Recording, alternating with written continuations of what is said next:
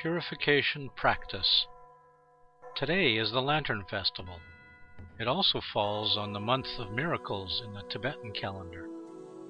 Many Tibetan practitioners are performing virtuous deeds this month, such as Nyungnya fasting, circumambulation, prostration, saving lives, and so on.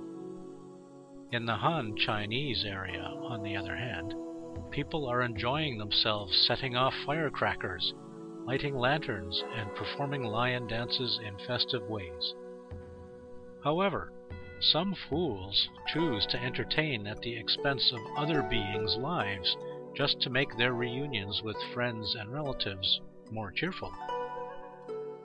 Behind the curtains of joyful celebration, many beings today are executed mercilessly cruel punishment inflicted upon them, shearing with knives, frying in oil, or cooking in boiling water, is the playing out of bloody purgatory right here in the human realm.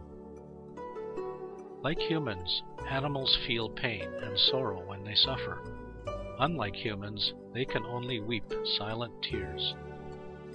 Let us, then, do the purification practice for the woeful slaughtered beings as well as for the evil perpetrators. In Collection of Good Deeds, Chimed Rinpoche imparts an easy core instruction.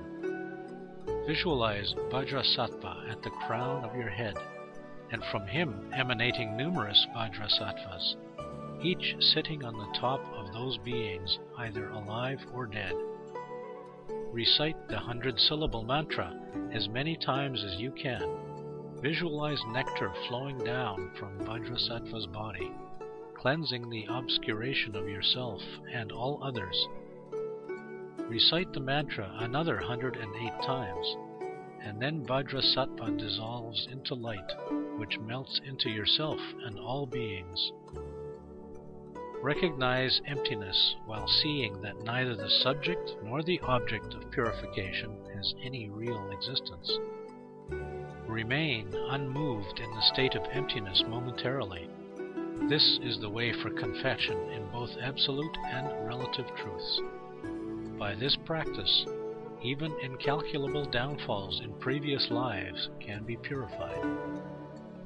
This practice suits well for today's occasion but it does not stop there. In everyday life, we should use it to purify the non virtues for our family members or others. It is not only necessary, but also very convenient. 14th of January, Year of Renwu, February 26th, 2002.